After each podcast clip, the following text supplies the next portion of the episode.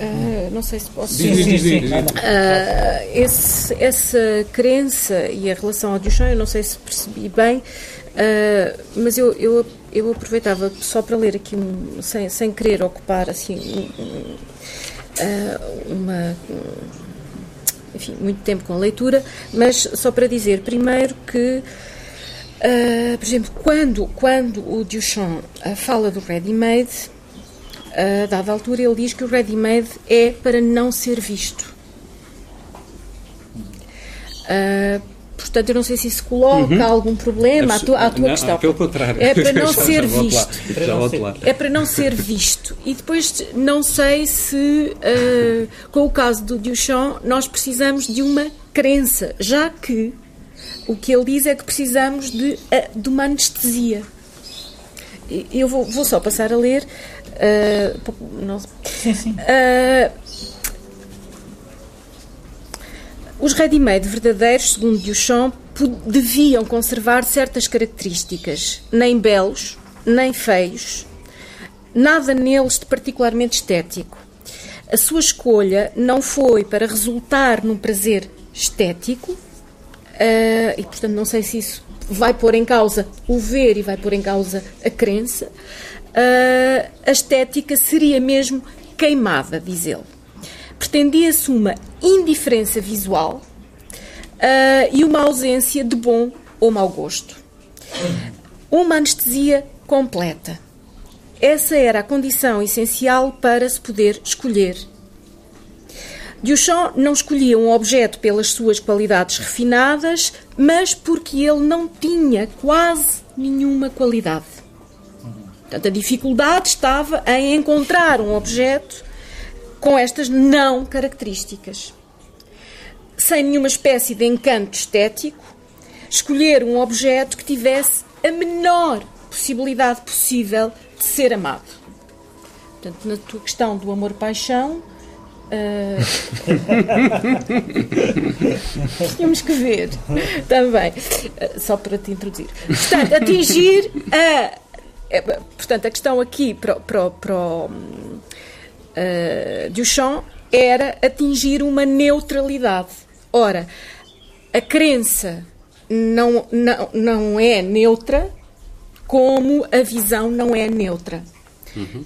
Portanto, temos aqui um problema. Atingir a neutralidade, isolar o objeto, singularizá-lo, deixá-lo na solidão absoluta e máxima. Destruir as referências espaciotemporais, deixá-lo na desterritorialização absoluta. Como é que ele fazia isso? Cito: comprei nesse dia um porte-bouteille no bazar do Hotel de Ville e levei-o para casa. E, foi, e isso foi o primeiro ready-made. E o que me interessou então foi dar-lhe nessa escolha uma espécie de bandeira ou de cor que não tinha saído de um tubo.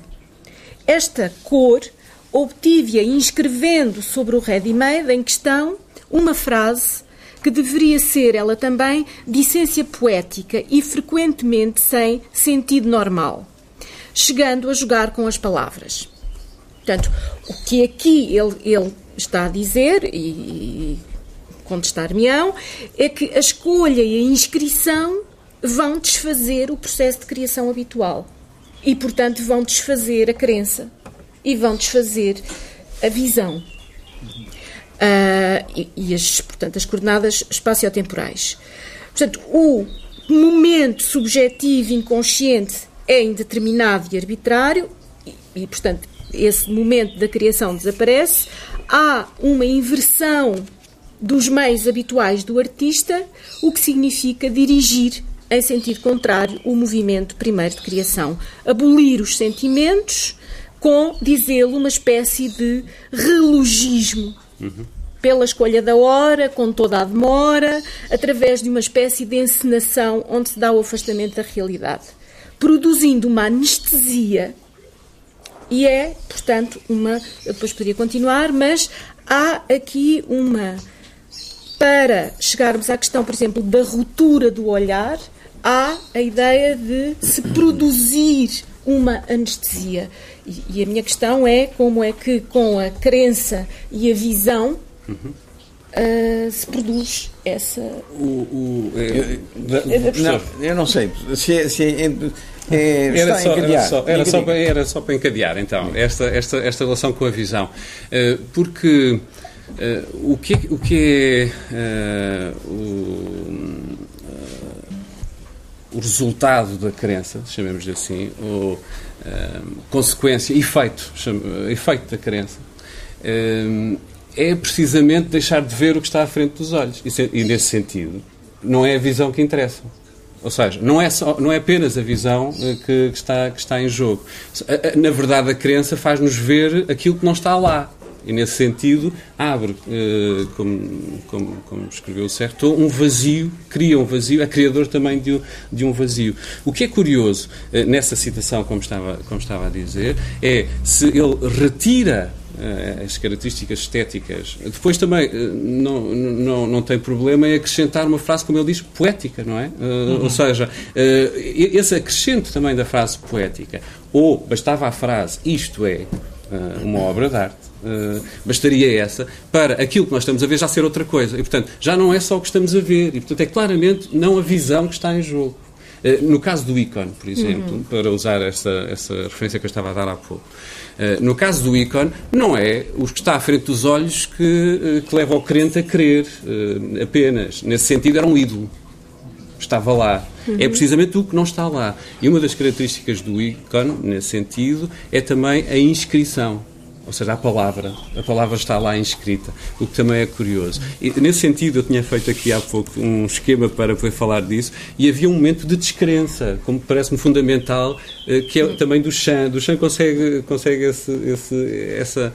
Uh, pôr os dedos na ferida, nesse sentido. A uma credulidade imediata e fácil, haveria e teria que sobrepor um momento de descrença. E eu tantas vezes tenho dúvida se uh, Duchamp nos leva à crença de que aquilo que está à nossa frente é um objeto de arte ou nos faz perguntar se todos os outros que pensamos ser objetos de arte o são. Uh, e nesse sentido, o põe em causa toda a nossa relação de crença, ou credulidade, melhor dito, uma crença ingênua, uh, com, uh, com a arte, ou seja, interroga precisamente essa relação, aquilo que nós pensamos ver, aquilo que nós pensamos ver, ao, ao precisamente colocar um objeto que não é, como dizia, para ver. É, diz que não é para amar, mas isso eu deixo ali ao professor. Não, não, não, eu não vou falar nisso. Não, não, não vou falar nisso. Eu acho, eu acho que há aqui uh, uma complexidade na questão de Duchamp que é melhor talvez não desenvolver. Porque Duchamp eh, eh, eh, vocês estão a tomar aqui o texto de Duchamp sobre o ready-made como se Duchamp achasse já que o ready-made podia ser uma obra de arte. Ah, não, mas eu não. não Pera, deixa-me dizer, mesmo, mesmo que seja maldito. uh, maldito. Uh, maldito. maldito. Bom, uh, ora, não é. Quer dizer, eu posso defender, posso defender também o contrário, com menos razões, mas posso defender que Duchamp uh, sabia perfeitamente que um ready-made não era uma obra de arte. Ele tem um, ele tem um ensaio sobre o processo criativo da obra de arte e não do ready-made. Uhum. E tem muitas passagens sobre como inscrever, fabricar uh, uma, um ready-made fabricado, já, já fabricado. Uh, depois diz mesmo claramente que uh, o ready-made é uma manifestação como outra, uhum. Mas particular, do meu espírito. Do meu é? estado de espírito. Do meu estado de espírito como a obra de arte é um estado de espírito. Depois, etc, etc. Faz crítica da arte e não do ready-made, etc. Há todo, toda uma série aqui. Portanto, uh, uh, o momento em que se toma o ready-made por obra de arte vem depois de Duchamp. Não é Duchamp. É, isso tem a ver com a história da arte moderna e contemporânea. É, é outra coisa. Tem a ver com uh, o que se passou no pós-guerra, pós com Orwell, etc. Uh, isto era para dizer que há aqui uma complexidade, porque Ao mesmo tempo, o Duchamp julgou, ironicamente, com o facto de se poder, e os seus discípulos, o Armand, etc., todos esses que já tomavam o ready-made como certo, um, uma obra de arte. Uhum. Uh, por outro lado, eu gostava de uh, perguntar uh, aqui sobre a questão da crença. se a questão da crença na obra de arte não depende de múltiplos fatores. Uh, aliás, a Marie-José Monzin refere-se a outros fatores uhum. que não a visão. Uhum. Uh, por exemplo, por exemplo, vou dar exemplos só, uh, o, o, retrato do rei, como o, o como é que ele se chama? O Marin. Uhum. o Louis Marin mostrou o retrato do rei, mostrava, não era uma representação do rei, era o rei. Uhum. Da mesma maneira que o rei, quando tocava, curava. Hum? Eh, os retratos, os retábulos do Dissenheim eram retábulos que, quando se abriam e mostravam o Cristo que diz, eh, etc., curava. Portanto, eh, os, os paralíticos, os etc., iam diante, iam a, a, a, em certas datas da Páscoa, iam ver o, o, o retábulo abrir-se para se curarem. Uhum. Porque era o Cristo que estava lá, uhum. não era uma representação do Cristo. Bem, por outro lado, ainda mais uma vez, e isto é, para mim é muito importante, porque é uma, é uma relação misteriosa. O Malevich, nos seus escritos, diz uma coisa extraordinária e difícil de compreender. Ele diz assim, ele que ele que foi um que estava à procura da arte abstrata e, e, e lá a encontrou, julguei ele. Ele dizia assim: isto é uma coisa terrível. A, a arte mimética, o figurativismo, como, como ele dizia, ele dizia isso, figurativismo. Pelo menos a tradução do russo era essa. Uh, é terrível porque Porquê? Porque nós não estamos a ver uh, num, num, num quadro qualquer que representa uma figura, uma paisagem, um ícone, nós não estamos a ver uma representação. E diz isto: qualquer coisa do real que é representado passa para o quadro. Uhum. Aquilo não era uma representação e a relação do espectador a, a, ao que é representado é uma relação que passa a ser uma relação de imanência, é uma relação de vida. Uhum. O quadro é uma coisa como está na vida. Uhum. E isto é próprio da pintura. É, e, e, e, nesse sentido há essa história de, de conflitos ao longo das, de, de, do, tempo. Uh, uh, precisamente por o desejo de mostrar que essa relação de crença na obra e naquilo que lá está não é outra coisa senão uh, acreditar num ídolo, porque não, na verdade aquilo não é outra coisa senão constituído por matéria e tintas e madeira e, e, e, essa, e essa relação paradoxal que, que, se estabeleceu, por exemplo, dentro do próprio cristianismo católico, com as obras que salvavam ou que curavam, que choravam que deitavam sangue. Essa, essa relação paradoxal implica precisamente essa noção da crença, aí de uma forma muito, muito, muito evidente. A minha pergunta, ou aqui, o âmbito agora, era tentar perceber se, em geral, a nossa relação com toda e qualquer obra de arte que não religiosa, não implicaria também, eh, quase como um, um solo eh, originário, eh, uma relação também de, de, de crença. Quando... Mas é o que diz Malevich? Nesse sentido, e, e, por, e, por, isso olhamos, olhou-se ao longo da, na, do, do, tempo também para o seu célebre quadrado, quadrado negro sobre branco como um ícone, não é? De uma forma icónica. E, portanto, essa questão do ícone é, é, é, o que ele dizia. Isto é o ícone do nosso tempo. Uhum. E, e, essa relação do isto é o que ele dizia também me interessa aqui muito, eh, porque também tem a ver com esta questão de, do chão. Ou seja, porque ele, na verdade, usa a palavra transubstanciação. E, e usa a palavra transubstanciação para falar do ready-made e para dizer que o transforma noutra coisa. E, neste caso, transforma em obra. Eu percebo e eu acho que até o afastamento, isto é uma dúvida posso até lançar para aqui, a forma como Duchamp se afastou uh, do, do, do, meio da arte, ou, ou pelo menos uh, como a lenda o mostra afastado da arte, do mundo da arte, a determinada altura, se não tem a ver com uma descrença também por ter descoberto, como há pouco usava a palavra, o truque.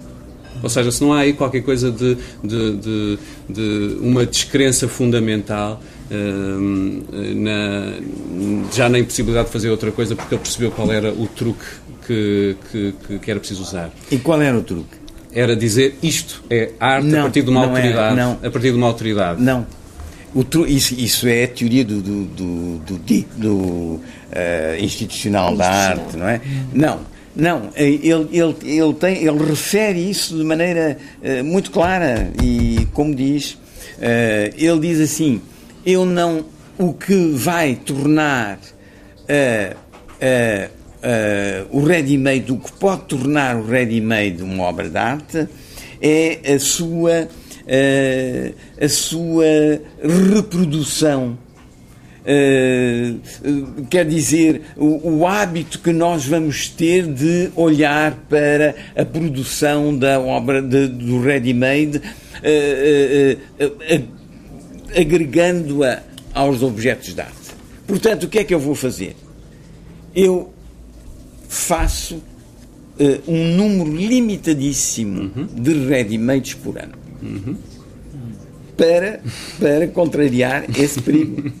É? Que ao, de, ao fim de 15 dias se ficar a gostar de um objeto. Pois, quer dizer, é, é, não é que fico, fico mesmo. Uh, fico mesmo. Mas não acham que há, na escolha, por exemplo, do urinol, qualquer coisa de profundamente. Uh, ele diz que não escolhe por uh, gosto, ou, ou seja, uh, indiferente. Mas não há na escolha do urinol, enviar um urinol para uma exposição, uh, para um, um, grupo de pessoas, qualquer coisa, de, não, não é de, de, gosto, mas de desgaste, não é? De, de desgosto. de, de, qualquer coisa de. Não, vou, vou, vou, enviar qualquer coisa que seja profundamente provocatório. O urinol não é, não é isso. Acham que ele escolheu mesmo o urinol por indiferença? Não, ele não escolheu. Não, é, que, não, é que não há possibilidade de indiferença. Isso, isso é o que ele queria. É que ele queria. Uh, agora, mostrar, pode-se mostrar, talvez com dificuldade, que não é possível o relogismo de que ele fala e que não é possível escolher indiferentemente. É? Porque é quase contraditório escolher indiferentemente, não é? Se fosse por acaso a, a tal hora. Uh, bem, portanto, eu acho que ele nunca escolheu. Pelo contrário, ele pensou uh, uh, de maneira extraordinariamente inteligente, não é? O Breton dizia que era o, o homem mais inteligente do mundo, que o, que o Duchamp era o homem mais inteligente do mundo. Bom, é possível, sei lá. Uh, acredita, uh, Mas, uh, de qualquer maneira, é de uma inteligência extraordinária a escolha do, de um ready-made. A Fountain é, é claro que a intenção era provocatória, mas era uma intenção extraordinária, porque ele, eh, bem, não vamos examinar agora a Fountain, mas ele, ele, ele faz com a Fountain uma série de inversões das operações eh, necessárias à produção da obra de arte segundo Kant. Ele inverte completamente Kant e inverte até uh, uh, uh, o urinol, não é? Uhum. Pondo assim, faz, faz o urinol em vez de ser de, de o jato ir para o urinol, vem do urinol e vem em sentido contrário, inverte aquilo tudo, bom, e faz daquilo uma fonte, uma, uma fonte. Uh, bom, claro que ele não escolheu com indiferença. Claro que não é possível escolher com indiferença, claro não, mas uh, não é possível escolher com indiferença. Simplesmente, então pergunta-se como é que nós fomos suficientemente uh, uh, ingênuos crédulos. e crédulos para acreditar que se pode que, que se pode escolher com completa indiferença. Aqui a Ana tem com certeza qualquer coisa a dizer. Hum?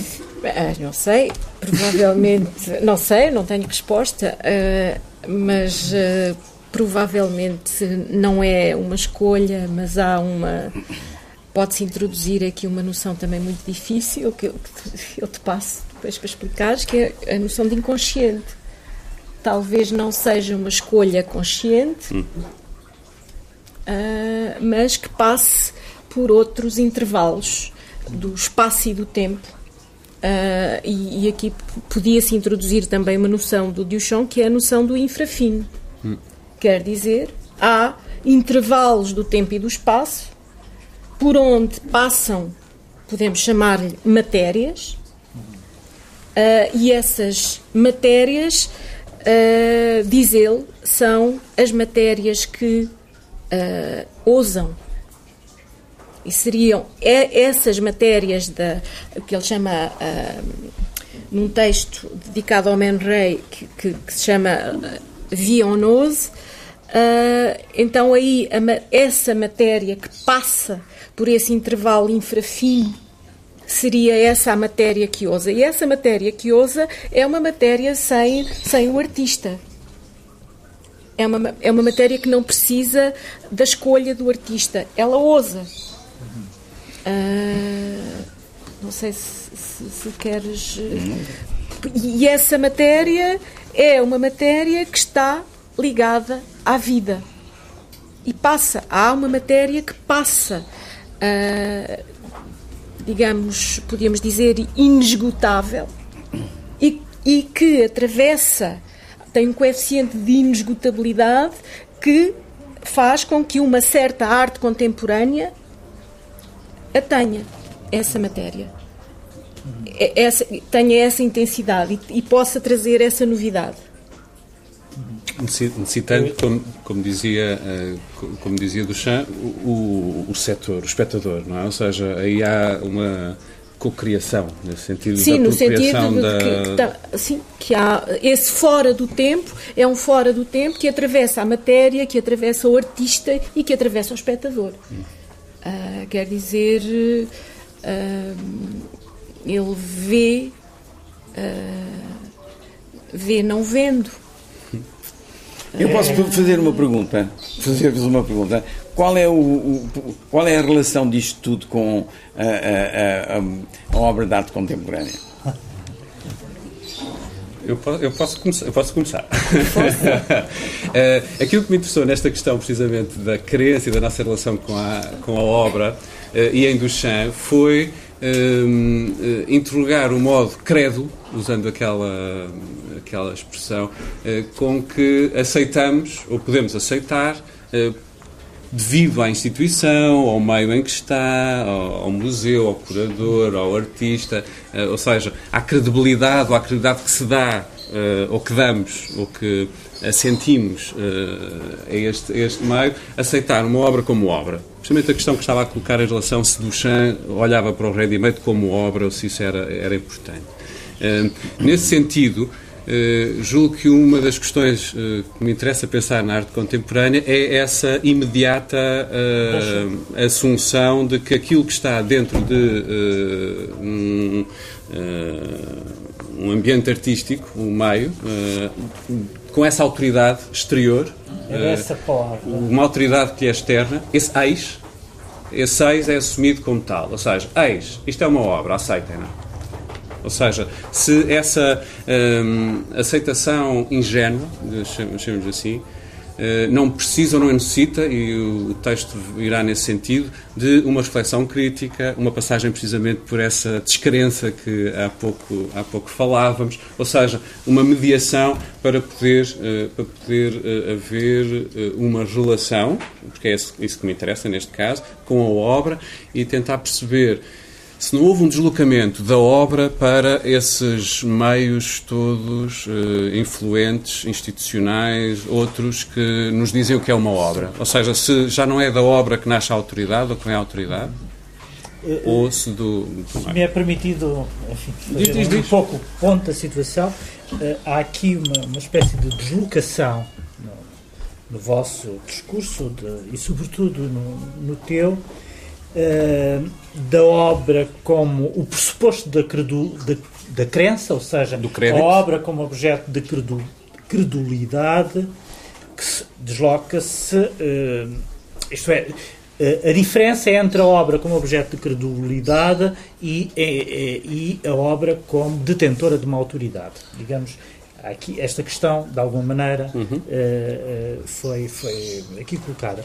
Mas o que era, eu há pouco estava a ouvir-vos e estava a pensar precisamente no modo como, digamos, tanto o pressuposto da crença como uh, o modo como a Ana falou do, do, do, do Duchamp, de certa maneira, todo este discurso participou de uma lógica, não direi essencialista da, da, da, obra de arte, mas ainda nos situávamos muito no terreno de o que é uma obra de arte. E daí o pressuposto da crença. Uh, neste momento, julgo que o, que o, que o, que o Paulo uh, estava a pensar antes na questão, e para utilizar uma fórmula enfim, que ganhou alguma hum, importância, questão de quando, não o que é uma obra de arte, mas quando é que é uma obra de arte. Uhum. Suponho que era essa a questão que uh, estavas Sim. a introduzir. Era. Uh... É, isso não dá. Não dá. Não. Isso é, é o Nelson Goodman Sim. que uh, quando.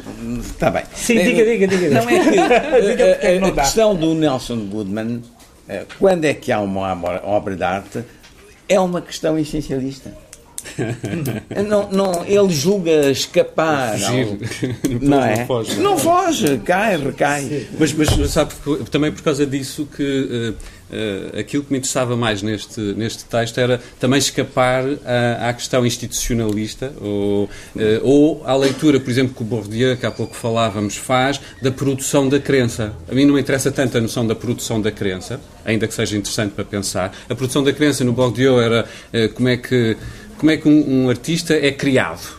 Ou seja, como é, que se cria, como é que se cria um criador? É a pergunta que ele faz, não é? E ele então vai analisar todos os elementos uh, envolvidos nisso do ponto de vista uh, socioeconómico. Uh, o galerista, os museus, o crítico, o próprio, a comunidade que, que o recebe, os colecionadores, ou seja, tenta perceber como é que a crença num determinado artista ou numa determinada obra é constituída.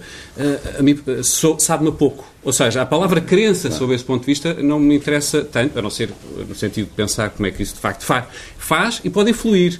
Uh, e por isso uh, me interessa desviar uh, do contemporâneo nesse sentido, não, ou pensar não, o contemporâneo, não. não sob esse ponto de vista da construção, da construção pura e simplesmente institucional de uma obra, aceite credulamente, em relação com, ou seja, com as forças, com a Eu, eu estou, estou então... totalmente de acordo consigo e se me permitem, só para clarificar, para que nós fiquemos uh, num plano de uh, inteligibilidade, uh, a questão posta pelo António Guerreiro é perfeita. quer dizer, estamos aqui em, em em face de duas possibilidades. Nós dizemos que uma obra, fazemos um juízo de gosto, que uma obra é uma obra de arte, eh, que já não é um juízo de gosto, é um outro juízo, mas enfim. Eh, é uma obra de arte porque isto remete, implica uma credu, credu, credibilidade, não, credulidade, credulidade, eh, ou porque há uma autoridade.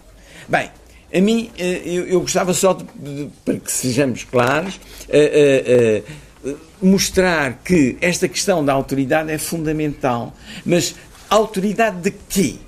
Não é qualquer obra que se pode impor como obra de arte produzindo uma crença. É preciso que haja uma autoridade interna à obra também uhum. para que uhum. essa obra se produza uma crença e alimente uma crença. Absolutamente. Claro. Hum? Ora, se isto é assim, então temos uma pertinência do pensamento estético. Uhum. Precisamente. e, é, e, é, nesse sentido que eu julgo que o desvio que se faz tantas vezes uh, uh, em algum pensamento contemporâneo uh, do estético para para uma análise da obra de arte a partir da autoridade, que não da obra, mas de outros uh, centros de poder, que são, de, são centros de autoridade também, são exteriores à, à obra, uh, me parece pobre. Nesse sentido, me parece. Não é. Não é não é que não deva ser pensado, eu julgo que é fundamental pensá-lo. Eu julgo é que não podemos é ficar uh, aí como se fosse esse uh, o fim. Uh, e, portanto, aquela passagem por Duchamp, para mim, é também uma passagem da, pela descrença, no sentido de pôr o dedo na ferida para, para vou chamar, ateísmo. uma passagem pelo ateísmo para uma fé reflexiva mais, mais profunda ou aprofundada. ou seja, destruir as imagens que se têm, a necessidade de destruir as imagens que se têm dos ídolos, nesse sentido sentido, para uh, uma imagem mais, uh, não gosto da palavra, purificada, mas, uh, mas aqui parece-me... A passagem da, da, da, arte figurativa, representativa ou à abstração não não deriva um pouco dessa atitude? Eu tenho, não tenho assim uma resposta imediata, tenho, tenho algumas dúvidas uh, em relação a isso. Uh, a própria relação com.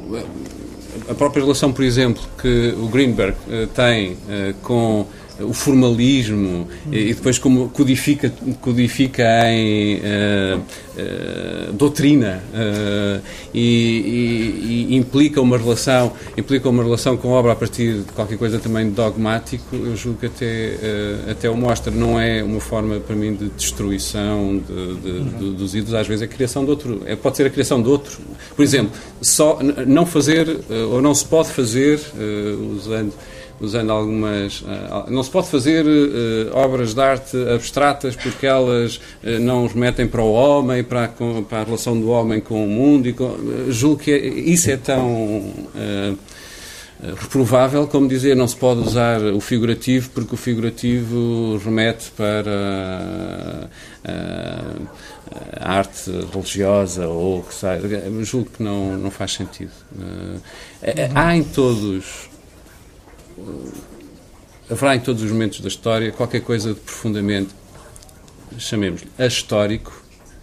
Portanto, nesse sentido, julgo que há qualquer coisa no contemporâneo que é nós não sermos verdadeiramente contemporâneos de nós próprios, como diz Foucault.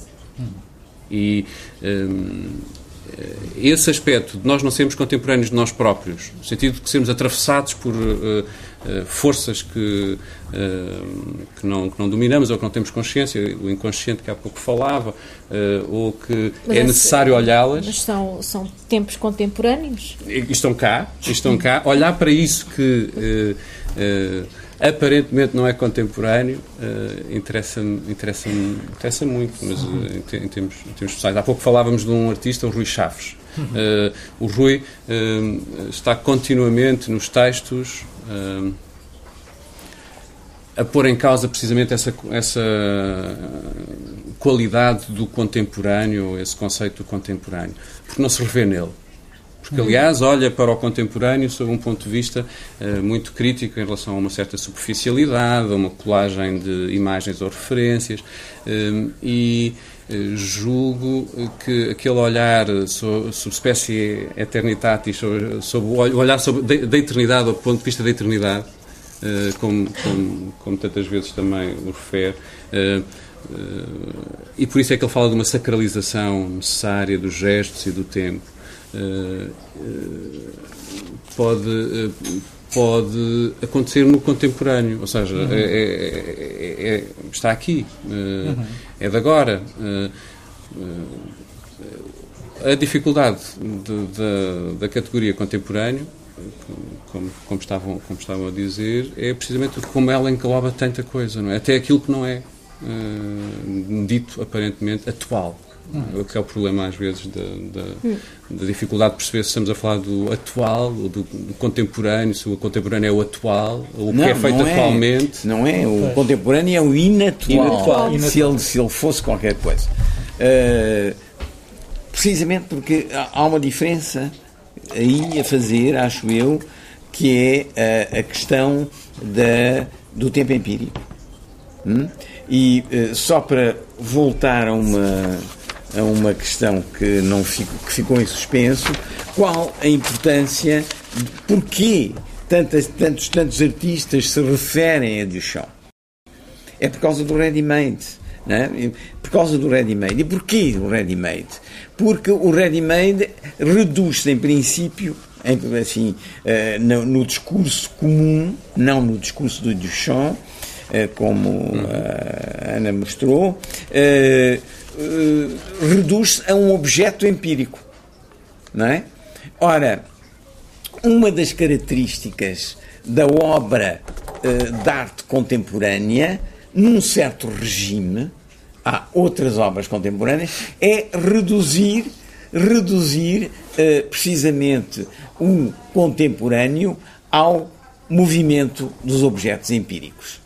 É a imagem empírica que contém, que se autolegitima atualmente, que contém ela própria o seu sentido, sem ser necessário uma, um, um código, um referente um, uh, para compreender o seu sentido.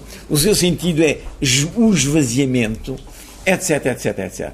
Quer dizer, há um lado, há um lado, porque há outro, uhum. há um lado que é o lado da redução da, do objeto ao plano empírico na arte contemporânea, que vai puxar uma certa, um certo discurso sobre o uh, ready-made uh, em Duchamp uhum. para o tempo do contemporâneo. Hum? Simplesmente o contemporâneo não é só isso. Uhum. O contemporâneo não é só isso. É? Uh, e, isso, e isso é que seria talvez interessante ver. Uhum. O, que é que, o que é uma obra contemporânea? Aliás, por exemplo, o, o Paulo estava a falar do exemplo do, do, do Rui Chaves e do próprio discurso do Rui Chaves sobre a sua própria obra, onde ele, uh, digamos, toma partido por uma espécie de anacronia, uhum. não é? Uma anacronia. Eu diria que até uh, mais anacronia do que eternidade, não sei muito bem Uhum. Se, ou, ou, então sou eu que temo a palavra eternidade. não sei muito bem. Mas onde, onde se torna óbvio essa espécie de hum, constelação temporal que ele procura, de condensação de tempos ou de cristalização de tempos completamente diferentes, eh, passado, presente, futuro, mas ao mesmo tempo uh, o modo como o discurso do Rui Chafes corresponde a uma espécie de recusa de uma arte completamente destituída de um valor aurático. Uhum. E, no fundo, aquilo que ele faz é tentar uh, reintroduzir aura onde é suposto ela ter uh, desaparecido. E, portanto, há aí uma vontade de reauratização muito evidente que, evidentemente, se cruza com o teu discurso uhum.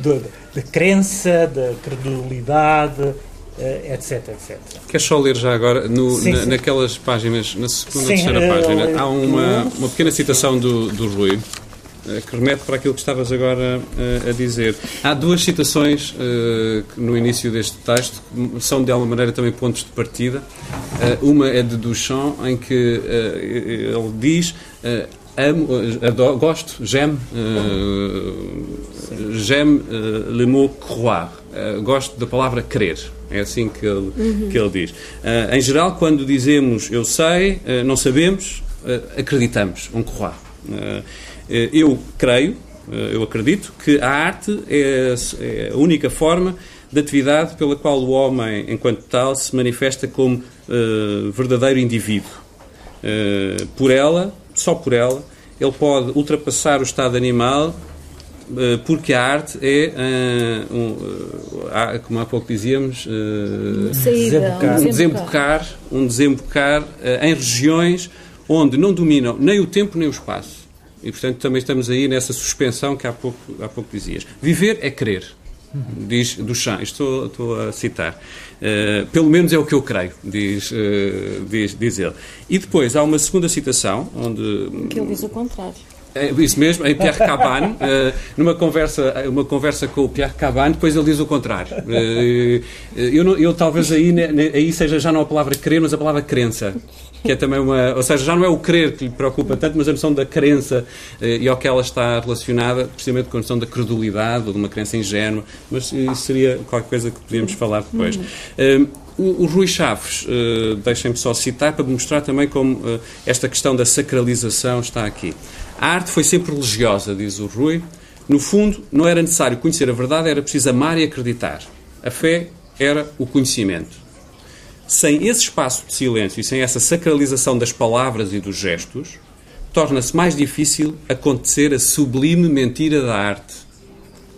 Mais difícil acontecer, a, sem essa sacralização, uh, é mais difícil acontecer a sublime mentira da arte. E esta noção de sublime mentira da arte remete precisamente para aquela outra uh, citação clássica que a nossa relação com a arte também implica uma eh, suspensão da descrença. Ou seja, uh, acreditar naquilo que estamos a ver. Por exemplo, no caso de um filme, entrar dentro do filme. Uh, no caso do livro, uh, partilhar desse, desse livro e da vida que esse livro nos mostra, do mundo que ele nos abre. E, portanto, essa suspensão da descrença de que nós estamos que é, que é uma questão também problemática desde, desde o modernismo, que não estamos só diante de uh, qualquer coisa que chamamos obra, mas que essa obra nos abre uh, as portas, chamemos-lhe assim, usando essa metáfora. Então, eh, deixa-me só fazer uma pergunta provocatória, mas que me preocupa. Então, esta arte contemporânea, podemos nós pensar, por exemplo, que, como noutros tempos históricos, a arte uhum. uh, cura, uh, porque ela cura, ela tem uh, virtudes. podemos pensar, por exemplo, a partir do que tu estás a dizer, que esta arte, nos, nos, pensando assim, que ela nos defende da barbárie.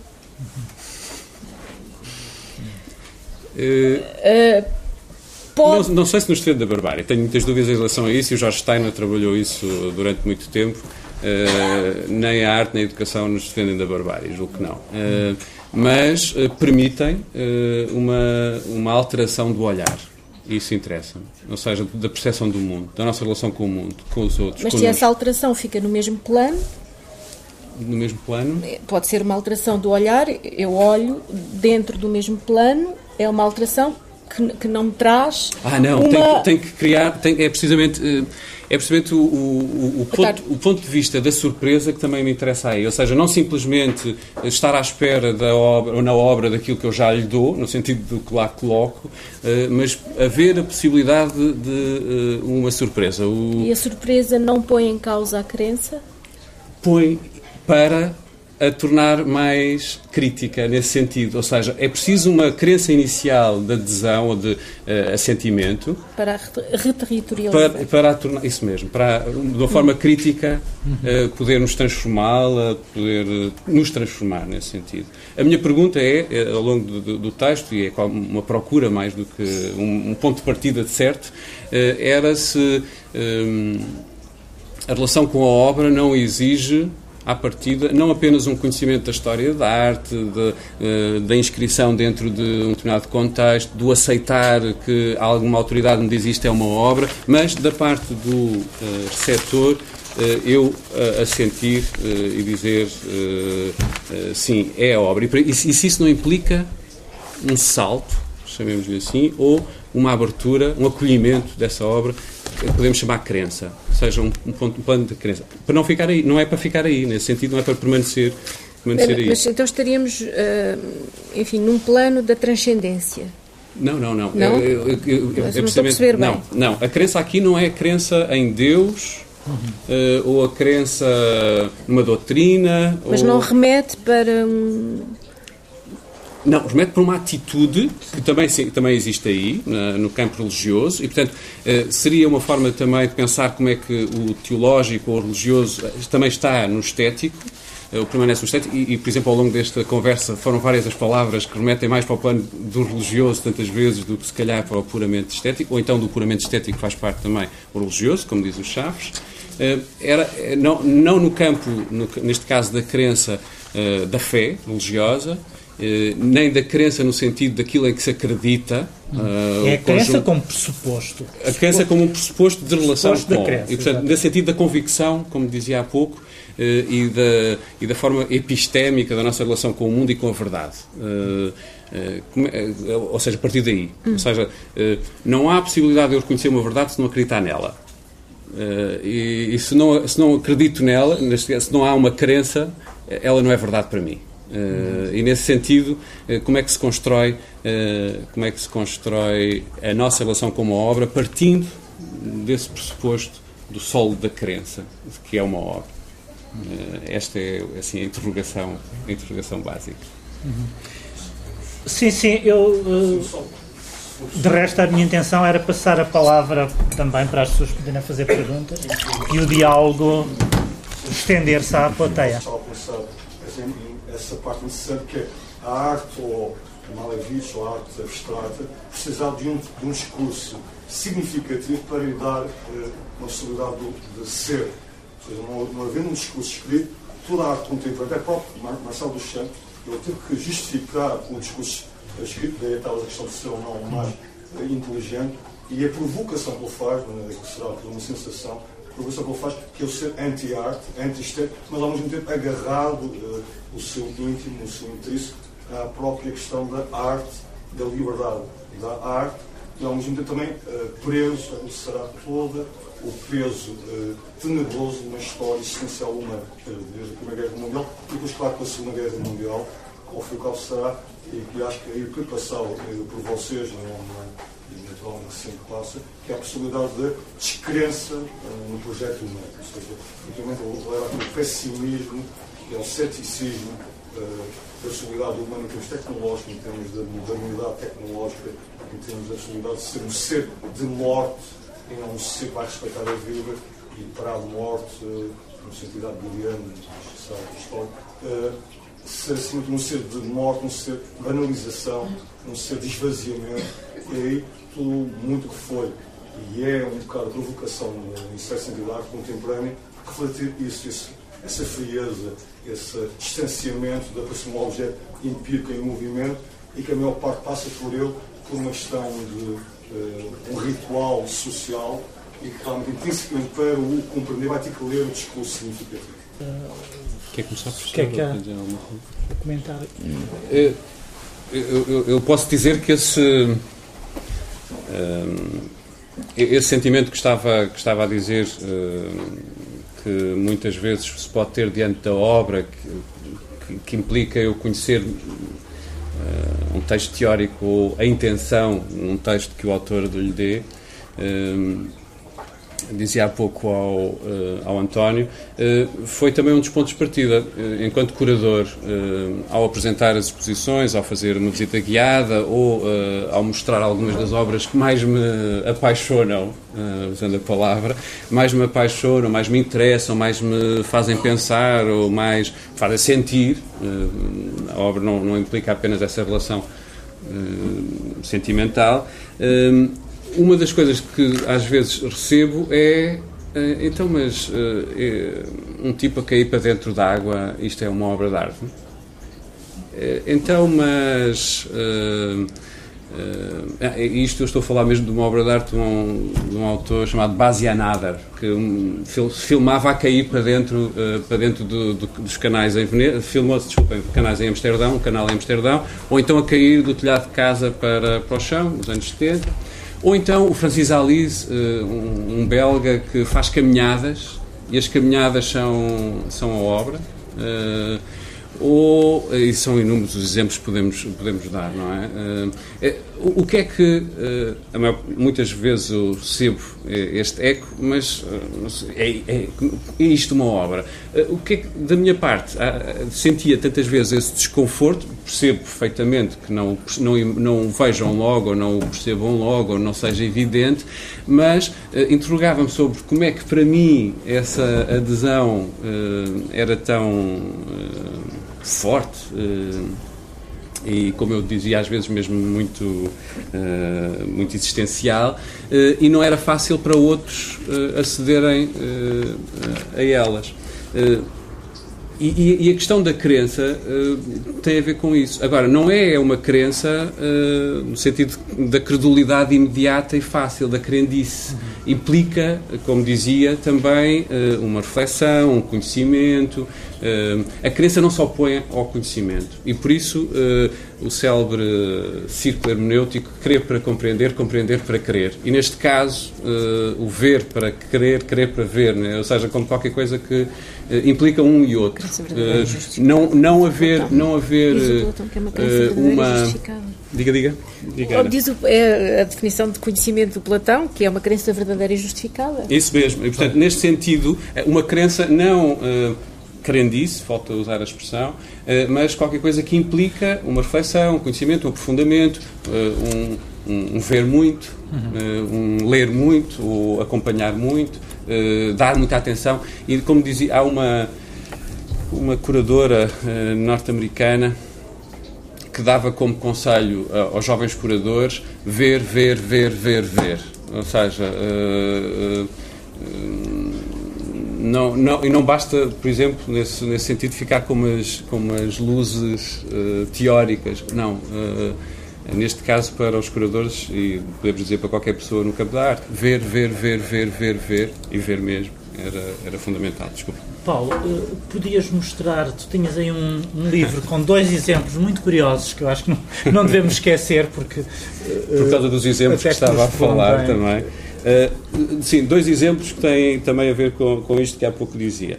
Uh, isto é uma exposição de 2011, uh, uma estranha exposição chamada Indeed, ou seja, eh, é mesmo, eh, e este é mesmo tem como subtítulo eh, Certificados de Autenticidade em Arte.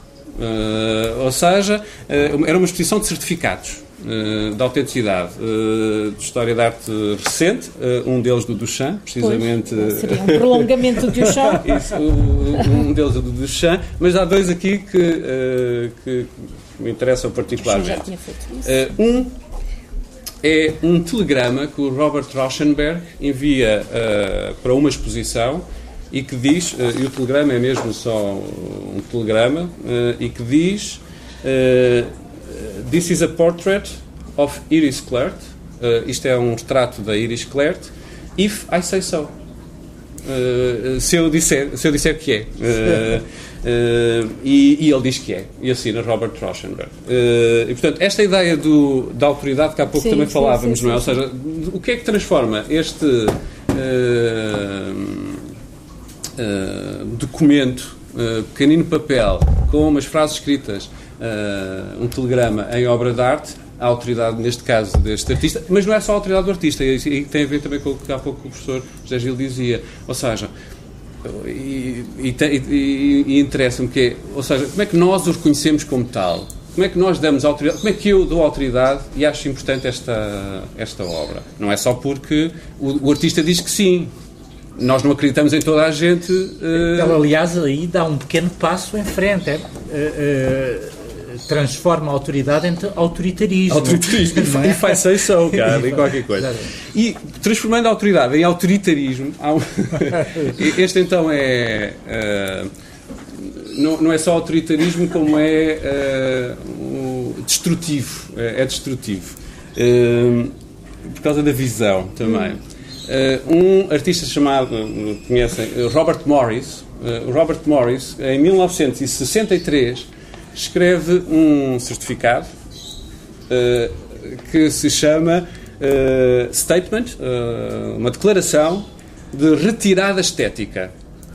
o que é que é a retirada estética? Ele, a pequenina história, eu julgo que ele não terá sido pago pela obra que, que realizou, pela escultura que realizou e uh, já estava feita, já estava no sítio, era uma obra de metal grande, e então ele escreve um certificado a dizer isto. Uh, o abaixo-assinado, Robert Morris, sendo o autor da uh, construção de metal intitulada Litanias, descrita em anexo, uh, declara de que a partir desta data a dita construção não tem nem qualidades nem conteúdo estético. Portanto, esta possibilidade de, estando a obra feita, nós estamos a falar de qualquer coisa que ainda estava a fazer, não, estando a obra feita, realizada, o que ele faz é retirar é a, qualidade, a qualidade estética e de conteúdo uh, da, da obra. o herdeiro do Duchamp. Completamente. E, portanto, esta noção de que não é só o visto, claramente constrói a obra, mas precisamente qualquer coisa que não está visto uh, e que, neste caso, Robert não precisamos de acreditar, a minha pergunta é esta, precisamos de acreditar no Robert Morris ou precisamos de acreditar na obra?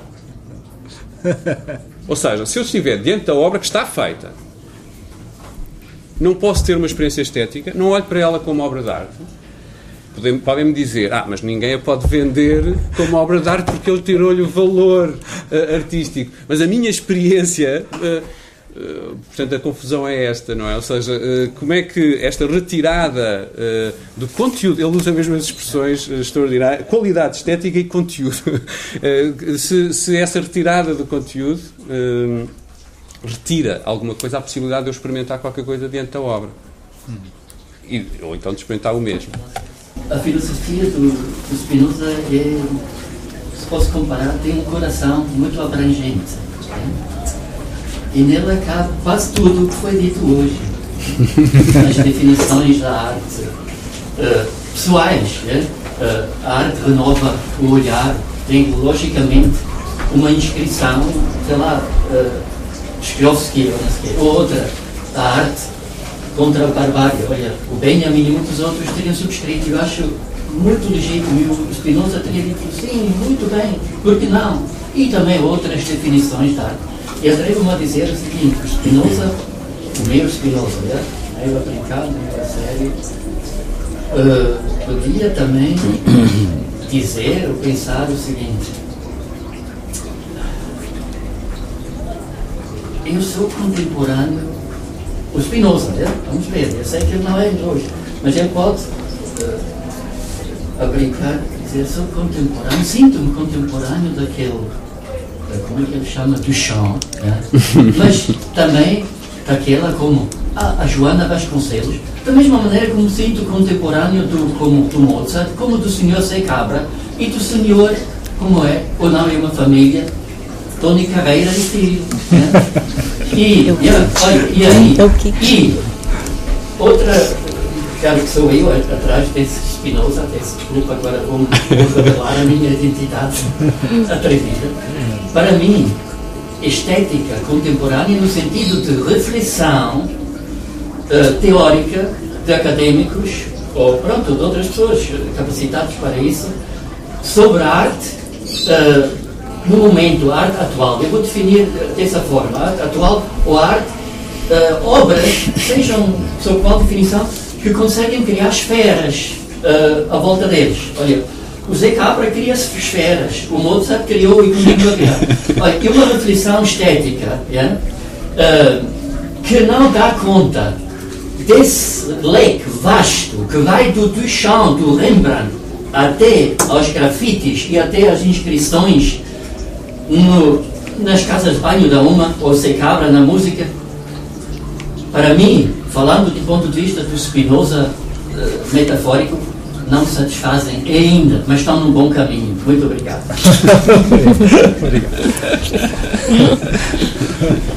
Não sei se alguém quer colocar.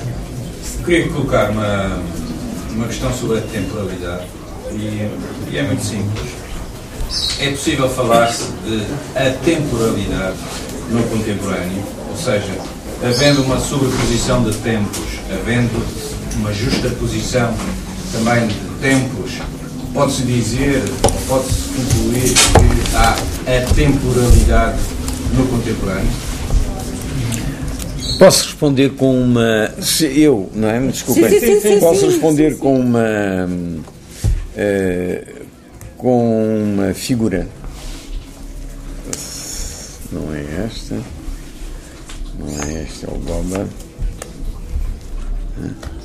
Qual é? Qual é? É os da Barbarian. Ah, os da Barbarian estão aqui atrás. Aqui, não é? Estão aqui. Aqui.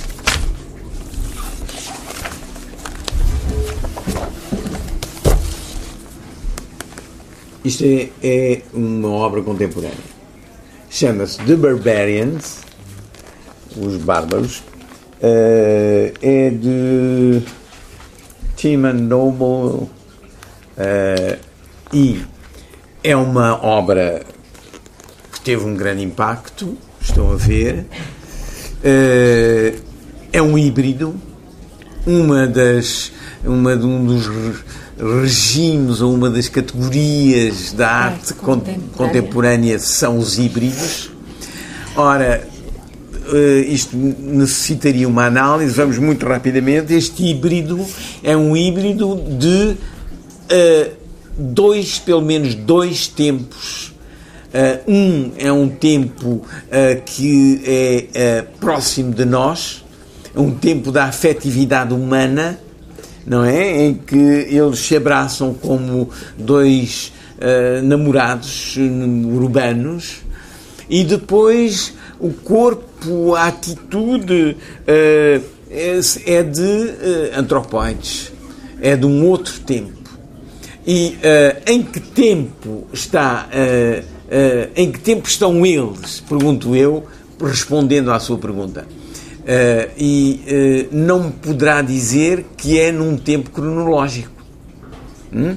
Nesse aspecto, eu posso talvez dizer, começar por dizer, para analisar, que isto é num a, numa atemporalidade que se situa. Não é? Eu, uh, o híbrido entra numa. Este híbrido aqui, está de acordo? Entra numa atemporalidade. Uma das características da arte contemporânea em muitos regimes é precisamente o de uh, entrar numa tensão, numa tensão entre dois opostos que estão que implicam dois espaços ou dois tempos. Por exemplo, aqui, muito simplesmente, nós temos uma figura uma figura viva por causa do e sabe-se que é viva por causa do olhar portanto é uma figura de um uh, de um tempo que é diferente da figura uh, uh, aqui representada que é de um morto de uma morta não é? Uhum. e um isto é para dizer que e é a mesma coisa do, dos outros dos outros, o corpo esvaziado e o corpo, etc. Quer dizer, uma das características da arte contemporânea é precisamente a de criar uma tensão que é uma imagem de um entre uh, para, para, não, para não dizer que é um entre dois, pode ser um entre três, um entre quatro, uh, e uh, nesse entre há uma dimensão de temporalidade de temporalidade atemporal. É? Ora, é muito importante, muito importante analisar, coisa que não é feita, é? Uh, analisar o que é que está entre. Porque não se diz. É? Chegamos ao entre dois e pronto, está tudo, está tudo resolvido. Mas o que é que está entre dois? Só mais uma nota do rodapé em relação a essa uh, argumentação que eu não fiz entender bem, mas uh, eu, uh, eu não consigo compreender como é que se pode apresentar essa imagem, esse quadro, e dizer há arte contemporânea. Há tantas tendências, tantas escolas artísticas que não fazem isso. Absolutamente, mas eu disse que eu não. Então, isso, isso não encaixam na sua nessa característica? Não, não, mas ouça, eu não ouviu. Eu aprecio, estimo, conheço, não teria sido mais. Não, eu, eu disse um dos regimes. Ah, então... Há muitos regimes. Bom, e agora, eh, eh, só para lhe dizer, se achou que não era compreendido, mas eu compreendi-o perfeitamente quando disse que uh, uh, o Spinoza poder-se-ia dizer uh, contemporâneo do Mozart e contemporâneo do Tony Carreira, não é? que, que, é o Kitsch, contemporâneo, por exemplo. precisamente, compreendi isso perfeitamente. Não, não, não acho que não compreendemos. Precisamente porque há os modos e os modos uh, de uma substância que ela não é uh, tempora, temporal. Não sei se há mais alguma questão. Querem colocar? Eu gostaria de responder à pergunta que colocou em relação a em que tempo se colocam essas obras, através do meu conhecimento e de todas as hipóteses de resposta possíveis. E a válida para mim seria que tem uma simultaneidade de tempos, que é o tempo de cada parte que se une nas obras, como o tempo do artista, no momento em que ele pensa fazer, como o tempo do seguidor que está a ver, quem está a presenciar, quem está a ver a fotografia daquela imagem. Como nós sabemos, estamos aqui. Pois, mas a simultaneidade uh, é ela própria uh, uh, situada num tempo? Qual? Ou é mas não necessariamente, então não há relação entre os planos da simultaneidade dos, das diversas das diversas uh, uh, situações de simultaneidade? Talvez a relação que nós, cada um na sua individualidade, consegue estabelecer através do conhecimento é Mas eu, nesse caso, reenviava, quer dizer, reenviava para o que disse ali, ali a propósito de Spinoza.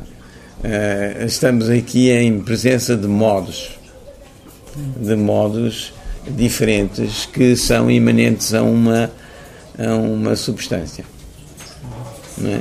é? é? uma maneira de fugir à sua pergunta.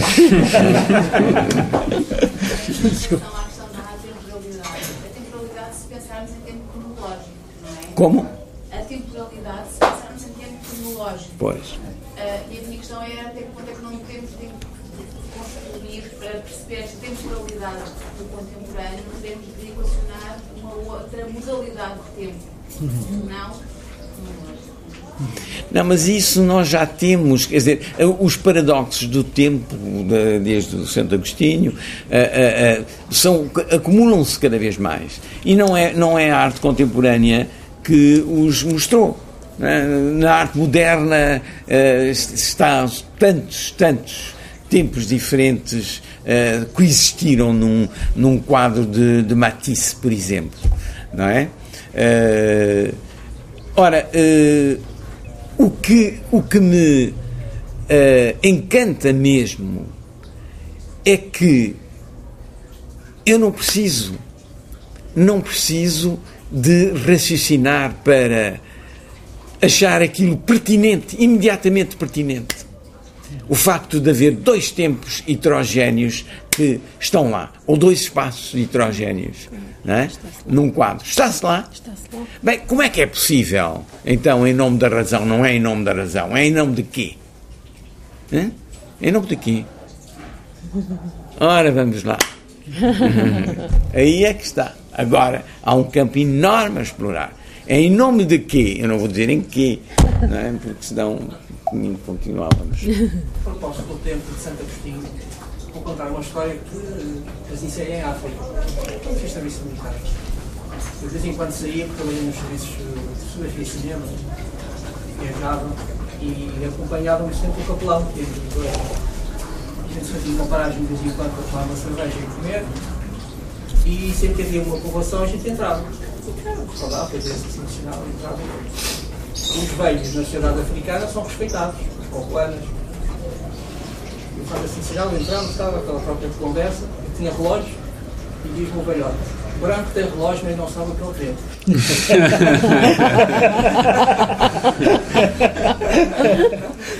Formidável. Agora permita-me permita só para, para encadear na sua e na sua porque eu, eu, eu, fechei a porta, não é? Vamos lá abrir. Uh, uh, no fim de um belíssimo livro uh, de Lenart, que era um missionário protestante na Nova Caledónia, Docamo, um maravilhoso livro. ele, depois de um, 10 anos de, de, de catequização na Nova Caledónia, ele teve a sorte de ter um informador, como dizem os etnólogos, uh, extraordinariamente inteligente e escreveu esse livro uh, sobre os Kanak da Nova Caledónia. Então chega ao fim da chega ao fim da, da, da, da, missão, tem que ir, tem que voltar para a França e ele pergunta ao seu informador: uh, então, meu amigo, nós trouxemos-vos o espírito, não é? Nós finalmente vocês adquiriram o que não tinham. E eu respondo o, o informador: não, não, de maneira nenhuma. O espírito já nós o tínhamos. Os senhores trouxeram-nos foi o corpo. é terrível essa coisa.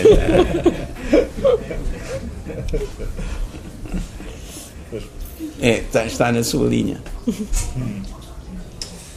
Se não houver mais intervenções, uh, dávamos por terminada a sessão. Obrigado a vocês Obrigado e a vocês também. Obrigado.